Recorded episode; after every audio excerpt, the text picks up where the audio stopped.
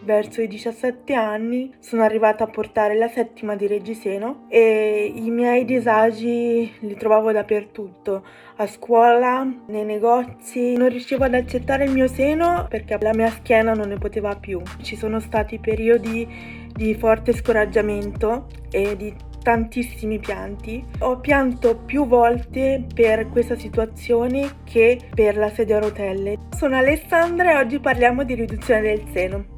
Problemi sono iniziati alle elementari quando il grembiule che dovevamo portare purtroppo all'altezza del seno non si chiudeva. Durante l'adolescenza davo la colpa eh, al mio peso perché non ho un corpo conforme a quello che richiede la società oggi e quindi ho provato con un sacco di diete senza purtroppo avere risultati. Le difficoltà le ho trovate in molti campi, anche nello sport perché io praticavo equitazione, avevo questo mal di schiena lancinante che mi costringeva a interrompere la lezione più e più volte.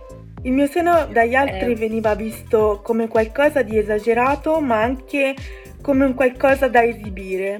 Io non ero libera di vestirmi come volevo perché se mi vestivo come volevo magari risultavo troppo provocante. Gli apprezzamenti che mi facevano sul mio seno non mi piacevano affatto perché per me era un, una fonte di disagio che soprattutto dagli uomini non veniva capita e quindi ne soffro ancora se ci ripenso. Ho deciso di parlare con un chirurgo plastico intorno all'età di 17 anni quando mi è stato consigliato e ho deciso di andarci per alleviare come prima cosa questa mia sofferenza psicologica che non mi lasciava in pace. Dopo l'intervento mi sono sentita un'altra, mi sono sentita finalmente donna e finalmente sexy. E la prima frase che ho detto alla mia mamma eh, dal risveglio dell'anestesia è stata mamma riesco a vedermi l'ombelico. mi sono alzata in piedi e non ho più avvertito dolore alla schiena. Adesso non ho paura di vestirmi con scollature magari un po' pronunciate, non ho paura di guardarmi allo specchio mentre entro in doccia. Ho deciso di raccontare tutto sui social e la reazione è stata